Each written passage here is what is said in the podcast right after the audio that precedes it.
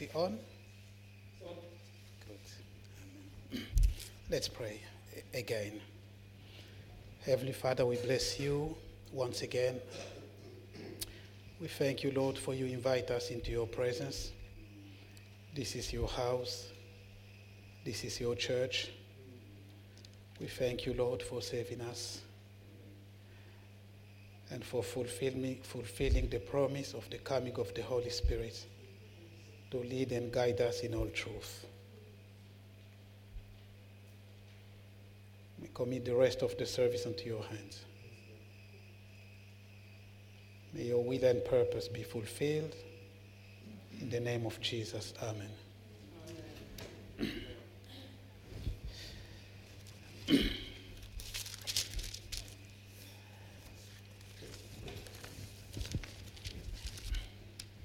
the work of the Holy Spirit and the believers. That's the topic, and part two today. Part two is the testimony and the acts of the Holy Spirit in the early church. But I will very quickly skip through uh, some of the things I mentioned or did not complete last time before getting into the actual topic for today.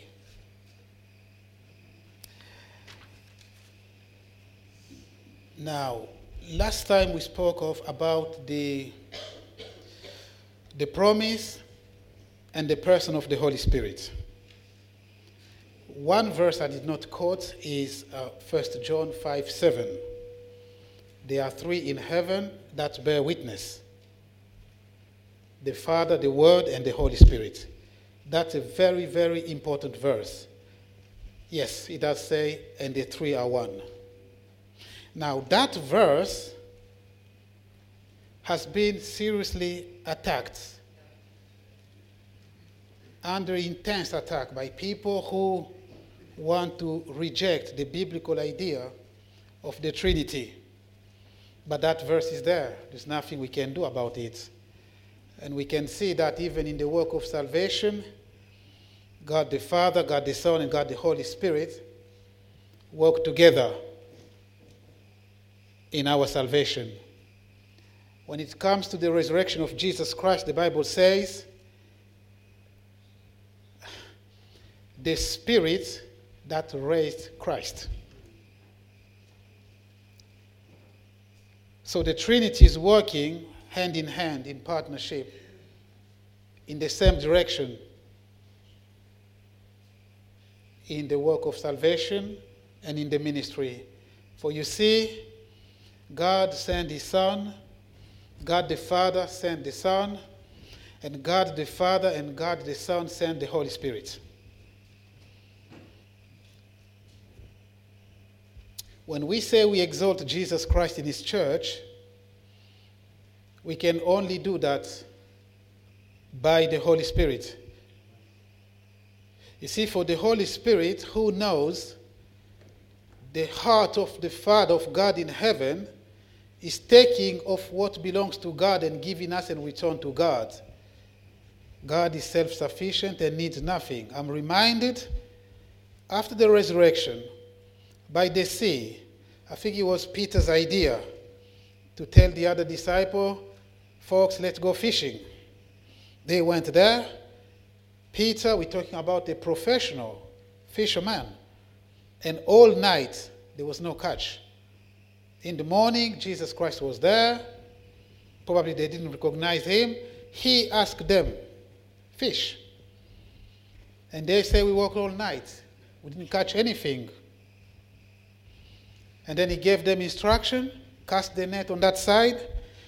And they caught a lot of fish, I think 150 large fish. And as they were battling with the net, with, with, with, trying to control the situation, they came, they found on the fire, there was fish already, and the Lord had prepared breakfast for them. The Lord is, the Lord is not lacking anything. We're not helping him in anything. You see, sometimes people think, oh, you see, God in heaven is so lonely, he needs me. Myriads of angels, myriad of angels. It's for our own benefit and edification. It's a grace to worship God. God is not lonely at all. Think about that. The same applies to suffering. Say, count it all for, as joy for suffering for Christ. We're not experiencing, experiencing the same level of suffering, but those who suffer for Christ more than others have a special grace for that. And on that day, it will be revealed. That's why the Lord says, Count it all as joy to suffer for Him. Not as a thief, murderer, adulterer, but for Christ, for righteousness. On that day, we will see the difference in those things.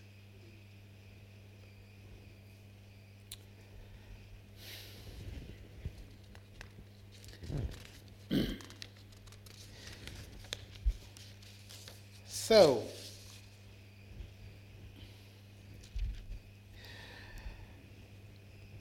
one thing I didn't say last time was the. Let's read first.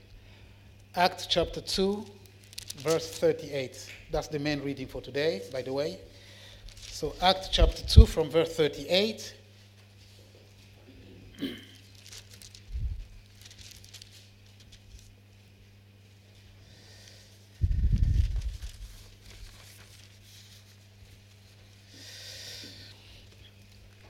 Act 2, 38 to 41, and then 47. Then Peter said to them, Repent, and let every one of you be baptized in the name of Jesus Christ for the remission of sins, and you shall receive the gift of the Holy Spirit. For the promise is to you and to your children and to all who are afar off, as many as the Lord our God will call. 40. 40. And with many other words, he testified and exhorted them, saying, Be saved from this perverse generation. Then those who gladly received the word were baptized, and that day about 3,000 souls were added to them. Verse 47 Praising God and having favor with all the people. And the Lord added to the church daily those who were being saved. Now, this last sentence here, the Lord added to the church daily those who were being saved, does not mean that we are in the process of being saved. It only means that people who are, who are being saved, people God was continuously saving every day, were being added to the church. It does not mean those who were being, those who were in the process of being saved. As if the certainty will only come when the Lord comes. No.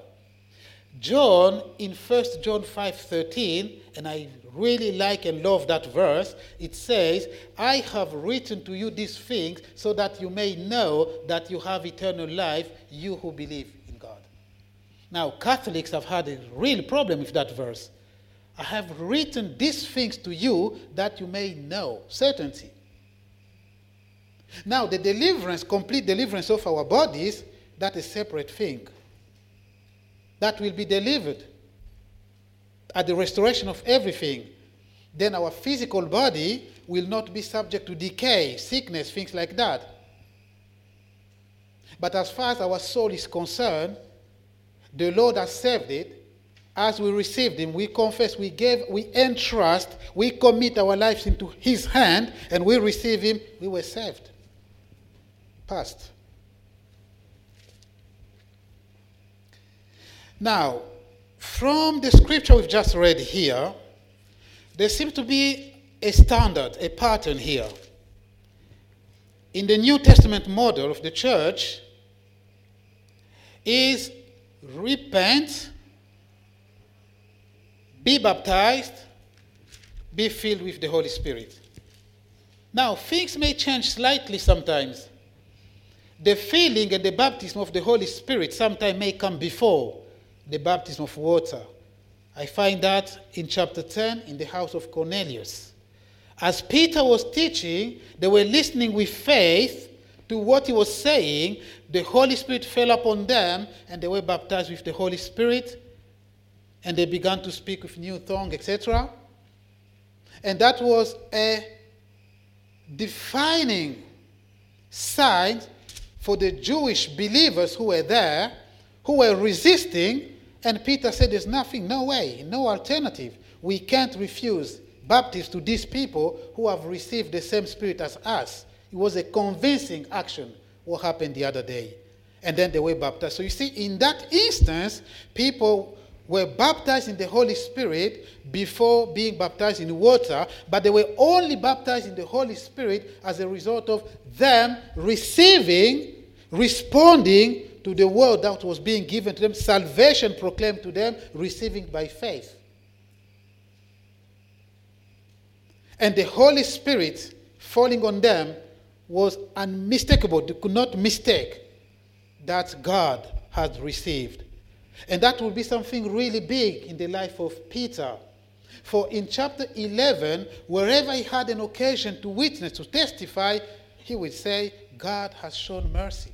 Surely I perceive that God shows no partiality. Salvation is gone to everybody now. The Holy Spirit. Remember that verse, Romans 8 9? If anyone does not have the Spirit of Christ, is not his. I call that politically incorrect, inconvenient truth. Well, however, we want to see things, we can fabricate our own theory, but without the Spirit of Christ, I won't say we, anyone without the Spirit of Christ does not belong to him. You see, there are two things here. In John chapter 1, verse 12, as many as have received Christ, he has given them the right, the favor, jurisdiction, power to become children of God. Now, the word right is a choice, maybe the best choice, but the Greek word is exousia. Exousia. He has given to them exousia, right, jurisdiction, power, privilege, favor to become children of God. But to those people, the Lord say in Act 1 8, you will receive power when the Holy Spirit comes. You will be my witnesses in Jerusalem, all Judea, Samaria, and to the end of the earth.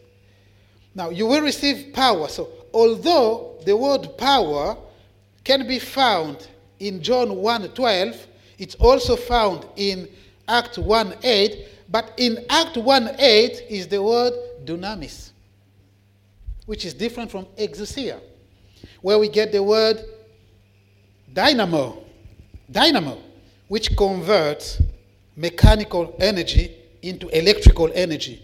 So as people are pedaling, doing activity, it's converting energy into electrical energy. You see? So that doesn't have any external source. It's there, and as someone is working, is producing that energy. You see, this is the distinctive trait as we work with the Lord. In the passage here, Peter is saying, Repent, be baptized, and you will receive the gift now, the gift here, the word gift here, is not the same as the spiritual gift we know in Corinthians, the book of Corinthians. That is charisma from charis. The word here, you will receive the gift, is the word dorea. Dorea. The idea is this. In this country, in, and in every country in the world, there is something called domestic gross product, gross domestic product. Yeah. You see, that's the wealth that is produced in a year, quantified in a year. Big, big, massive numbers. When the government make the announcement, Office of National Statistics, huge number, we've become richer, better off, that's good. But what really matters to you and me is your disposable income. Is that right? Yes, is your disposable income. Well, it's even more important than the GDP per capita, which is worked out by the government. It's actually what you get on your pay slip. Aha! Now you begin to see the picture. The Holy Spirit fell at Pentecost. That's great. It's come in the church. What does that mean to me as a believer or in my daily life? Charisma. What does it mean? What is my share in that? You see, the difference between charisma and dorea is that charisma is a gift, as in spiritual gift, that are given by God with no merit, with no precedence, no condition. It's just given to whomever God decides to give. But dorea, there is some precedence. Remember in 2 Timothy chapter 2 verse 21, I think, in a large house, there are different vessels. Vessels of honor and vessels of common use. Common use and vessel of honor. If anyone keeps himself pure, cooperate with God, obeys God, God will make you a vessel of honor in his hands. Useful unto every good work. Vessel of choice in his hands. Can you see the difference there? Everyone has received the Holy Spirit. And then you begin to see the difference. Pastor John said, yes, we have the touch of God, but there is also something called our cooperation with God's plan which I call obedience to God. That makes the difference as believers as are working in the Lord. Makes a difference in fellowship, makes a difference in the service, makes a difference in the fruit, makes a difference in the outcome of the work. Well, we are not supposed to be just beating in the air. No. Or running in a very unprofitable way. No. We have to do things that yield fruits unto the glory of God, not wasting space.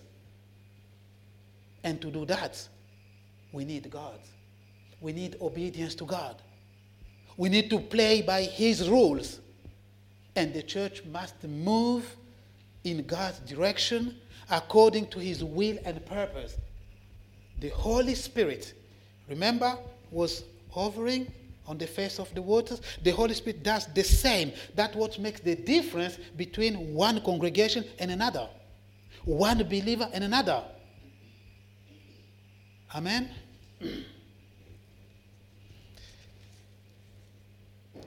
now, baptism. You see, baptism is not a trivial, it's not a negligible thing. I wonder why a believer can stay five years, 10 years, 15 years without getting baptized. That's disobedience. You see, I'm talking about baptism of water here. It's not a suggestion, it's not optional. That Jesus, who said that himself, the Lord said that, baptize them in the name of the Father and of the Son and of the Holy Spirit, Trinity. And Peter reiterated the same message to people who were listening to him repent and be baptized. It's not an option, it's obedience. Then move on. Then see God at work in other areas of your life as you move with Him. But you got to obey Him, it's not optional.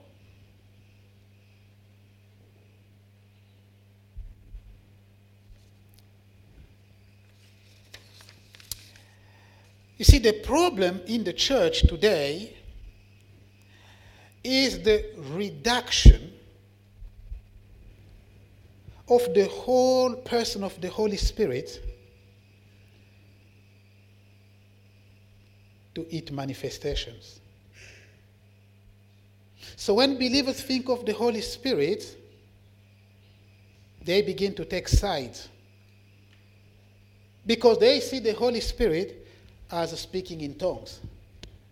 And because I don't like that, therefore I don't want to hear about the Holy Spirit. That's really, really irresponsible and bad. Those are gifts. God willing, after next week, we'll be talking about those ones in more details, including controversial issues. But we must recognize that there is a problem. Here is the problem. On one hand, you have believers who exalt the gift of the Holy Spirit above anything else, above the world, above anything. I'm talking about the gifts. Jesus himself is not important. The word is not, he's all about gift, gift, gift, gift. We don't know what is going on. We don't know whether it's biblical, whether it's counterfeit, whether it's fake, demonic. We don't know. Gifts are exalted in a way that the testing mechanism, because the Bible says test all things, the testing tool is the Holy Spirit and the Word of God. They are completely overlooked, and people are talking about the gift of the Holy that That is very dangerous. I call that unbiblical addiction. And that's where you find all sorts of behaviors, all sorts of behavior uh, under the excuse that, you know, the Holy Spirit is like the wind. You hear the voice where it's coming, but you don't know where it's coming, etc. And people say, I'm under the Spirit. We can just start laughing. We can just start producing sound like animals. Is okay. Is the Holy Spirit. We don't see that supported by the Bible. Nowhere. So, we need to test all things. That one problem in the church, and it's a big problem. On the other hand, spiritual gifts are almost despised. What do people replace with that, with the Holy Spirit? Heads knowledge. And it's a problem.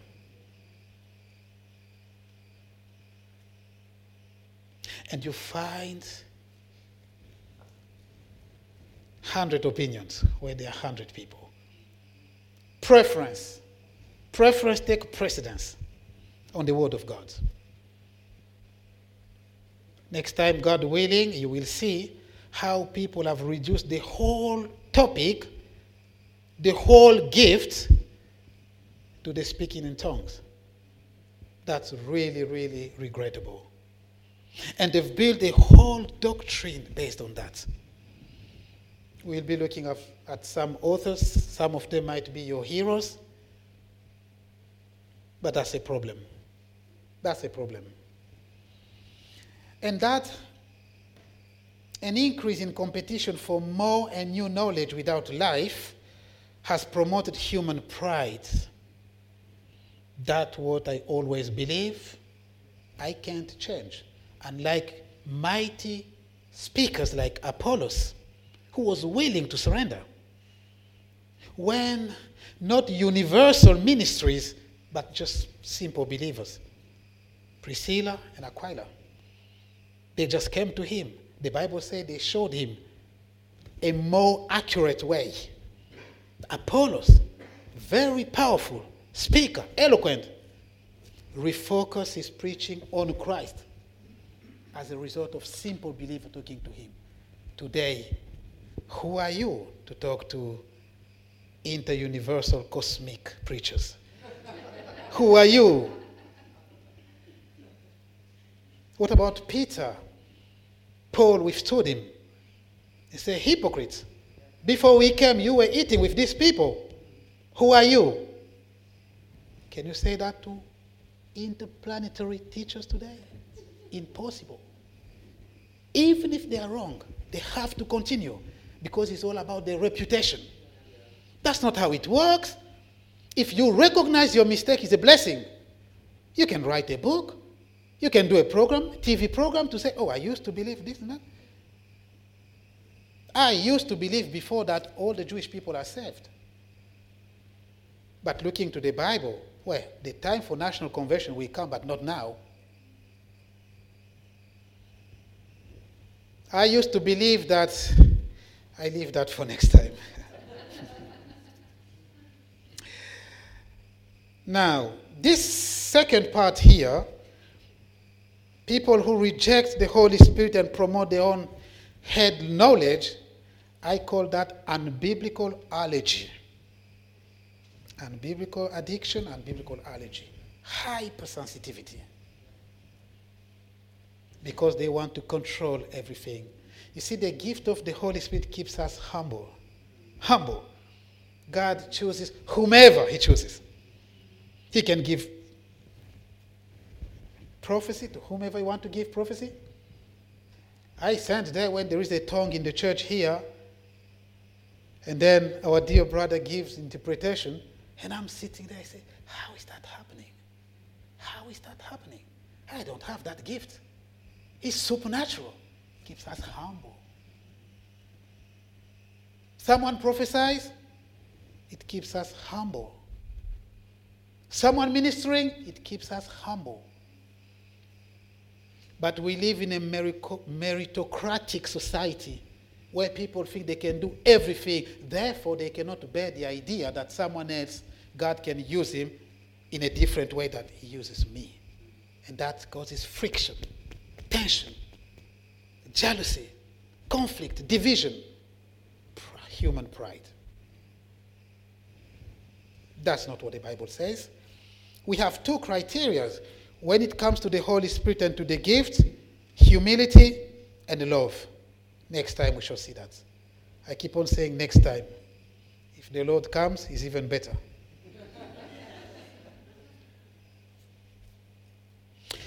Very quickly, I mentioned to you a typology by a man called David Stern who wrote the Jewish Bible commentary. He identified four attitudes the narrow charismatics, the broad charismatics, the non charismatics, and the anti charismatics. We should all fit somewhere. the narrow charismatics, in this view, speaking in tongues is necessary and sufficient sign or evidence, I would say the only, in this view, the only evidence of the baptism in the Holy Spirit. Therefore, according to this view, the non charismatics and the anti charismatics are regarded as either second class believers or even non believers. You have to speak in tongues as the only sign. So that's this view. The second view is the broad charismatics. In this view, speaking in tongues is a sign, but not the only sign of baptism in the Holy Spirit, but neither necessary nor sufficient as evidence. However, this view recognizes that spiritual gifts are needed in the church and are still available today. Therefore, non charismatics are tolerated loved and accepted as fellow believers. Then you have the non charismatics. In this view, people do not feel the need for spiritual gifts and have not themselves had any related experiences as described in the book of Acts. Here, the broad charismatics are believed to be mistaken but can also hold some, hold some truth. Therefore, they are tolerated, loved, and accepted as fellow believers. Then you have anti charismatics. In this view, all charismatics are wrong because spiritual gift ceased, ceased in the first century. The perfect has replaced the partial. Here, charismatics are regarded as either second class and deceived believers or even non believers altogether. We should all fit somewhere.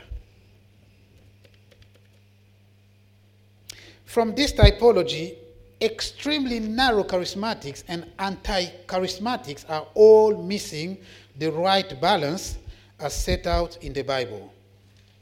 The more excellent way and the bond of perfection, love, and humility. The Bible says if in certain points we disagree, God will give light. But to the point we've attained, let us work together We can differ in view on non essential issues, but because of the ego, followers, reputation, selfishness. And people will create a big problem in this respect. The same applies to differing view on the rapture, even worse. Pre, post, mid, you name it. It's a big problem. And you read some of the things people are writing against others, fellow believers. You ask yourself, are we serving the same Jesus? Really? So that Peter shooting at Paul?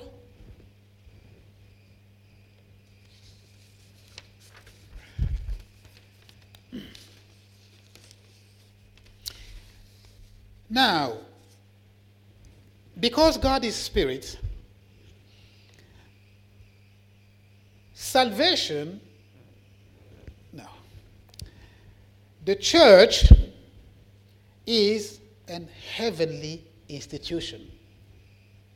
The church came, originated from heaven.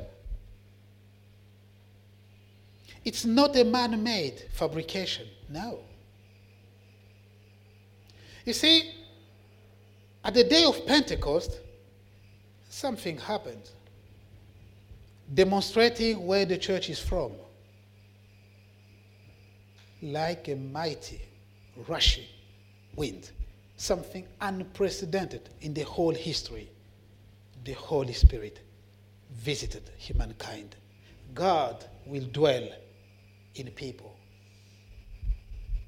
sinners like us confidently. And you knew it because the Holy Spirit testified to your heart that He lives in you. You know that. And you can speak about Him boldly, undisturbed. Because on that day, He descended in the church. The church started. Remember, although the Lord had called disciples and appointed apostles, he put in the future the building of his church. I will build my church. At the day of Pentecost was the birth of the church. Because of the presence and the indwelling of the Holy Spirit in the church. You don't find the Holy Spirit outside the church.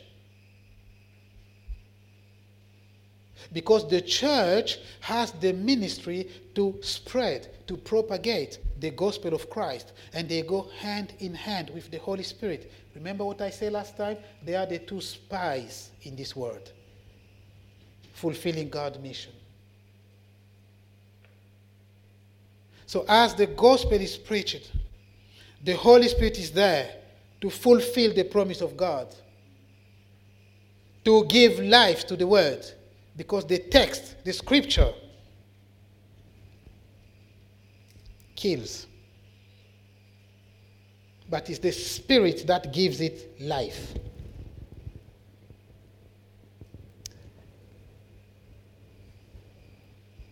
You've heard of the New World Translation Bible, yeah? Jehovah Witnesses. A dot, a semicolon, colon, yeah, not column. Yeah, thank you. I remember that. I always say semicolon. She said, now semicolon. Semicolon. That's Ketia. That's how hard it is to speak English.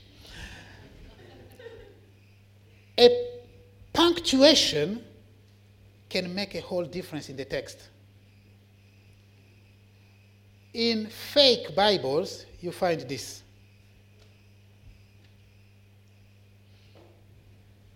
You will receive the power.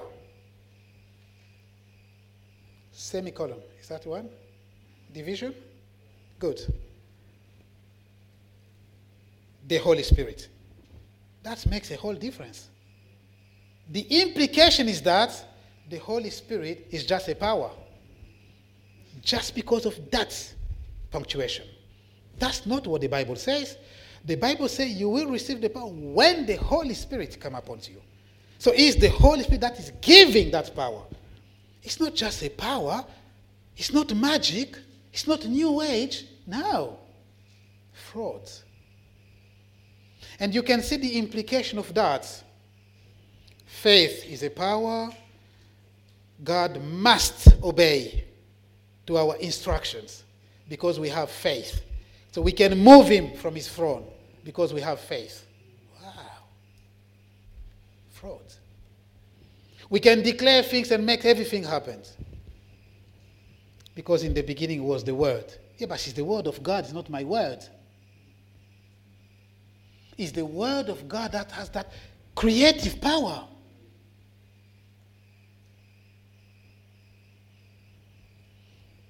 Well, I know. Death and life on your tongues. People quote that. The Bible says if we confess Jesus Christ, we will be saved. It's about us confessing and believing in our hearts and confessing with our mouth that we receive life. If you're not convinced with this, go outside, begin to make declaration. Let's see how much you will achieve.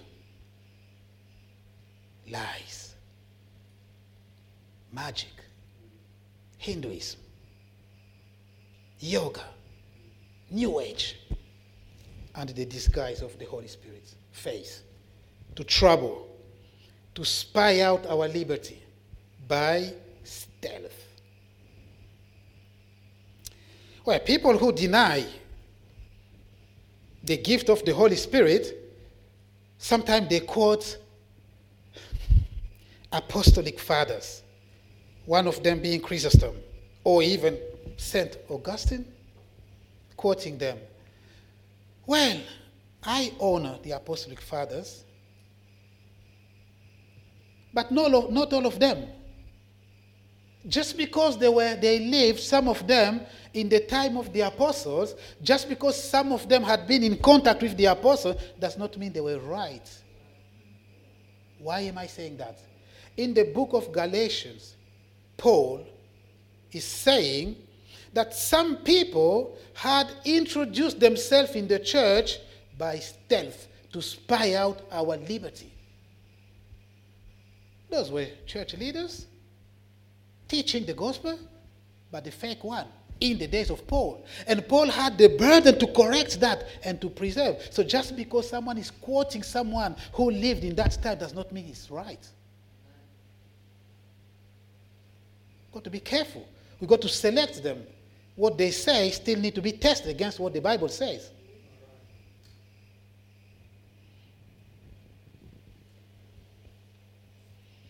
There is a spiritual dimension in the life of the church and the believers, announced by the Lord Himself.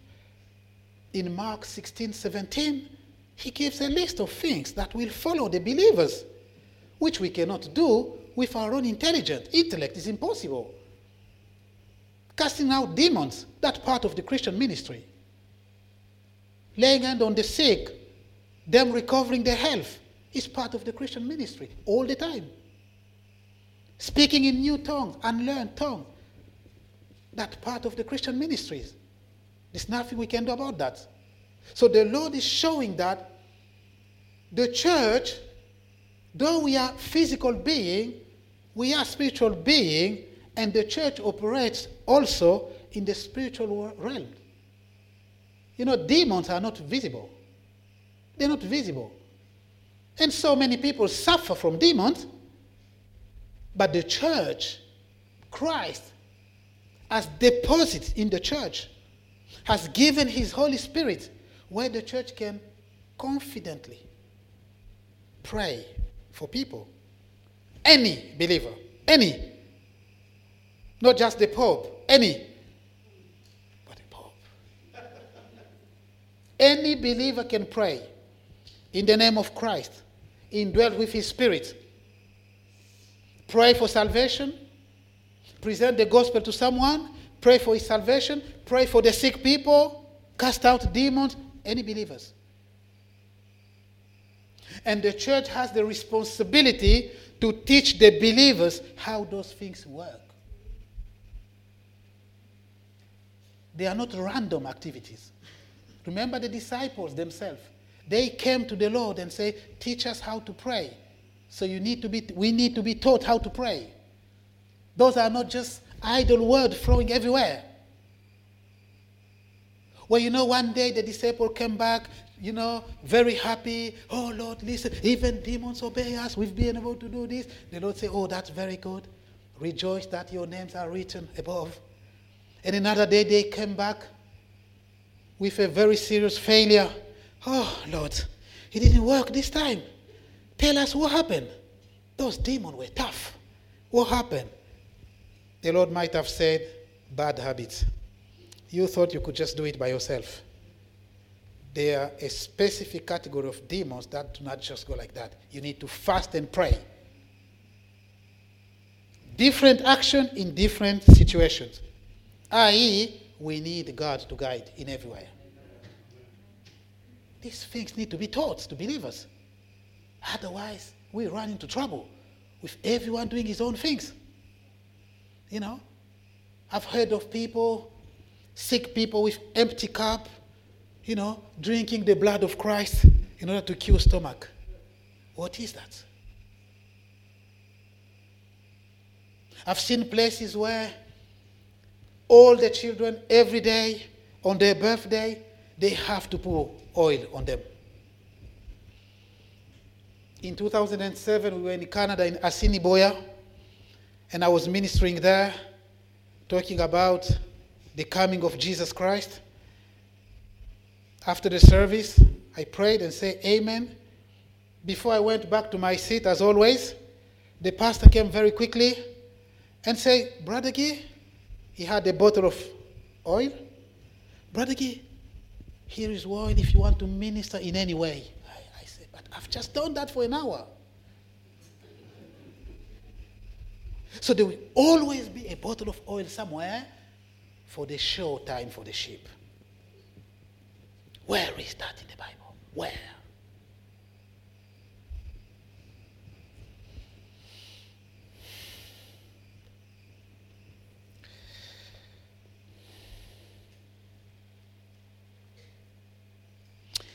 After the Lord Jesus ascended to heaven, the disciples continued to pray in the upper room. They were filled or baptized with the Holy Spirit. Now, being filled and being baptized with the Holy Spirit can sometimes be mean different things and can sometimes mean the same thing. Because you can see people who have been baptized with the Holy Spirit the Bible uses expressions such as, such as Peter stood up filled with the Holy Spirit. Do you understand? In that particular moment, the Holy Spirit is doing something with Peter. Peter is filled with the Holy Spirit in the presence of the Lord for a particular thing. But those people were already baptized with the Holy Spirit. So sometimes it can mean two different things, but sometimes it can mean the same initial thing. Remember, these disciples here, they were believers. They came to Christ. And from time to time, the Lord had breathed on them his spirit. But still, he says, tarry, wait in Jerusalem. Because now you need to be baptized completely immersed because of the mission that is ahead of you. Why? To be his witness. It's not a temporary thing. Intermittence is a permanent thing. And they were prepared to die for that. To witness his death, resurrection, testimony from heaven.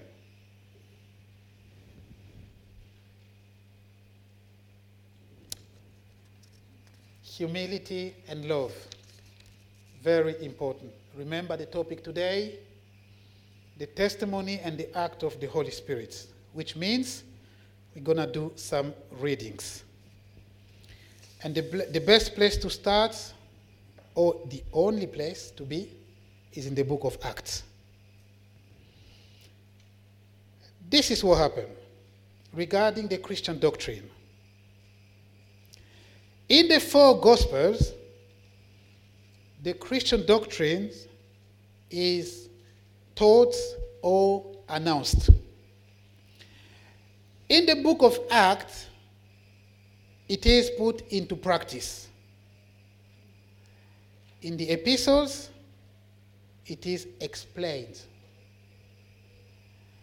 If something is not explained in the, in the, in the epistles,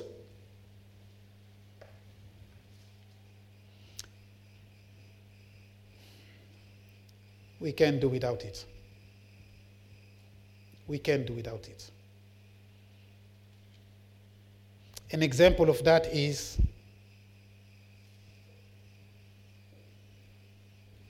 the tongues of fire, the tongues as of fire at Pentecost, falling on the believers.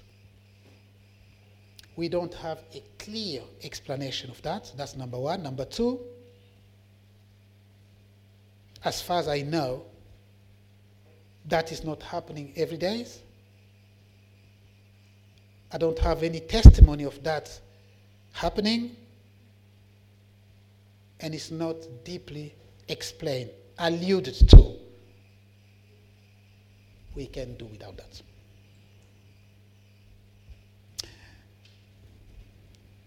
John the Baptist baptized with water, but Christ will baptize with spirit and fire.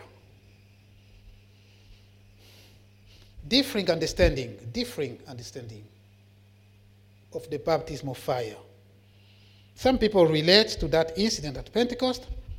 Some people think it's to do with the Holy Spirit washing away, cleaning us from sins, referring to Isaiah 4 4.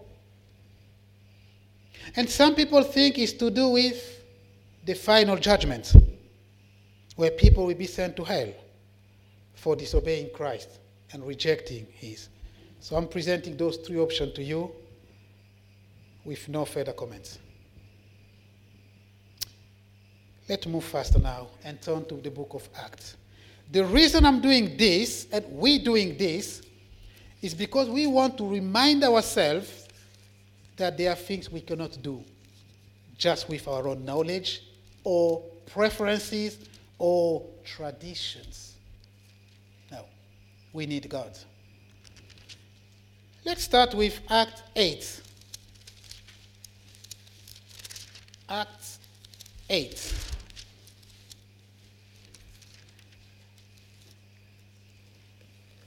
Starting from verse 5. That's Act 8 from verse 5. I think this is happening in Samaria. Then Philip went down to the city of Samaria and preached Christ to them.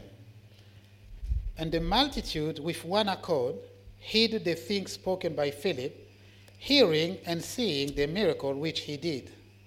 For unclean spirits, crying with a loud voice, came out of many who were possessed. And many who were paralyzed and lame were healed. And there was great joy in that city. But there was a certain man called Simon, who previously practiced sorcery in the, in the city and astonished the people of Samaria, claiming that he was someone great. Verse 10 To whom they all gave heed, from the least to the greatest, saying, This man is great power of God. And they heeded him because he had astonished them with his sorceries for a long time. 12. But when they believed Philip, as he preached the things concerning the kingdom of God and the name of Jesus Christ, both men and women were baptized. 13. Then Simon himself also believed.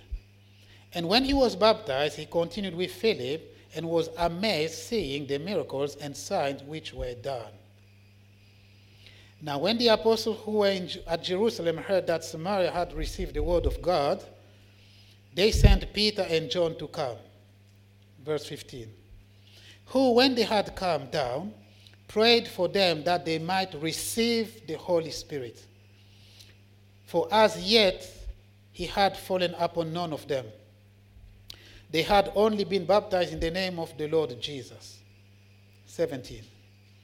Then they laid hand on them and they received the Holy Spirit. And when Simon saw that through the laying on of the apostles' hands the Holy Spirit was given, he offered them money, saying, Give me this power also, that anyone on whom I lay hand may receive the Holy Spirit. But Peter said to him, Your money perish with you, because you thought that the gift of God could be purchased with money. You have neither part nor portion in this matter, for your heart is not right in the sight of God.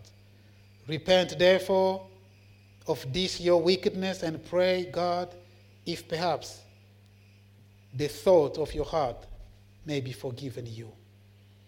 For I see that you are poisoned by bitterness and bound by iniquity. Then Simon answered and said, Pray to the Lord for me, that none of the things which you have spoken may come upon me. Amen. That's the Holy Spirit in action. That's a direct confrontation.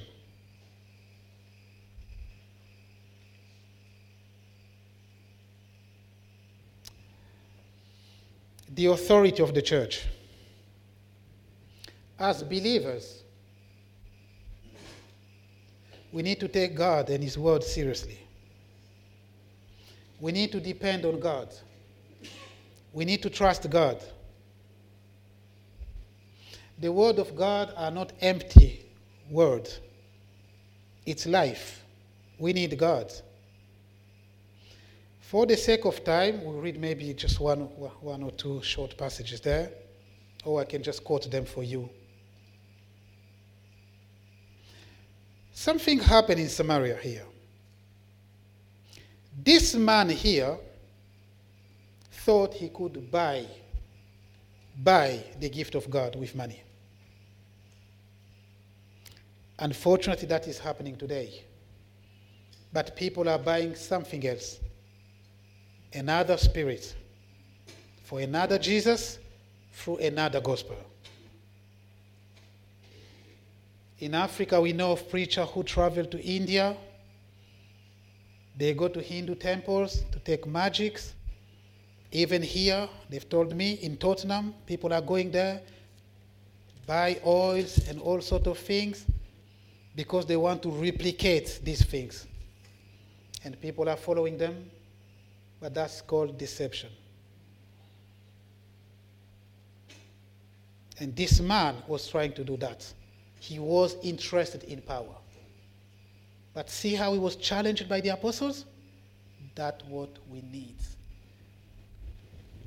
The fake must be overcome by the genuine, not by false sense of security and panic. If one person stand here during the service and start manifesting a gift whether it's true or fake, we will know. we will know. Because the Lord has not just left us like that, He has left His Spirit and His Word by which we can test. We will know. All we need to know, all we need to do, is to let that person go to the end. That's all you need to do. Because if you stop the person, the person will say you are quenching the spirit and we try to take profit, capitalize on that. You let the person go to the end. Even if there is, thus says the Lord, by the word of God and His Spirit, you will know what is happening. Simple things, easy things. But because of panics, you know what people do? When someone does something not quite right, and people go very quickly and they tap him on the shoulder, sorry, can you sit down? And the person will create riots, dissension, and say, they've quenched the spirit. God was speaking. They are rebellious people. Now, what does the Bible say? One is giving a gift, all the rest keep quiet and listen. Listen, you will know whether it's of God or not. We will see that next time. We mentioned in the house of Cornelius how people speak in tongue upon receiving the word of God. But we have a bigger things happening in the city of Ephesus. Ephesus. There was the great temple of Diana, Aphrodite, Cynthia. Sorry. Sorry for names. Artemis, etc. It's the same changing names. Venus, the same changing names. Mary, sorry. so, something big happens as the apostle preached the gospel there. The business of selling shrines and idols bankrupt. The business fell as a result of the transforming power of the gospel. People were changing, coming to Christ, bringing books, magic books, at the feet of the apostles. Very expensive magic books. They were burned in the presence of all. While we cannot associate Christ with Belials, we cannot eat at the table of Christ and the table of demons. Do not play with fire. See, things get complicated because of Christians sitting on the fence. If we come to Christ, we really come to Christ. And because we've forsaken everything, our only hope and security becomes Christ. We cling on to Him. If we have other hopes, lukewarm. It's not going to work. It has to be Christ leading us and leading His church. I think we're going to stop there. We've been listening for quite a while, and thank you for your patience. We need to rediscover the fear of the Lord because initially that's what happened. Those who gladly received the word of God were baptized. The fear of the Lord was among the church, and God was there fulfilling his will and his purpose. The church was growing physically, organically, and spiritually. What does the Bible say? In Act 9:31. Then the churches throughout all Judea, Galilee, and Samaria had peace and were edified. And working in the fear of the Lord and in the comfort of the Holy Spirit, they were multiplied. That's the growth that comes from Christ. May God bless you. Let's pray.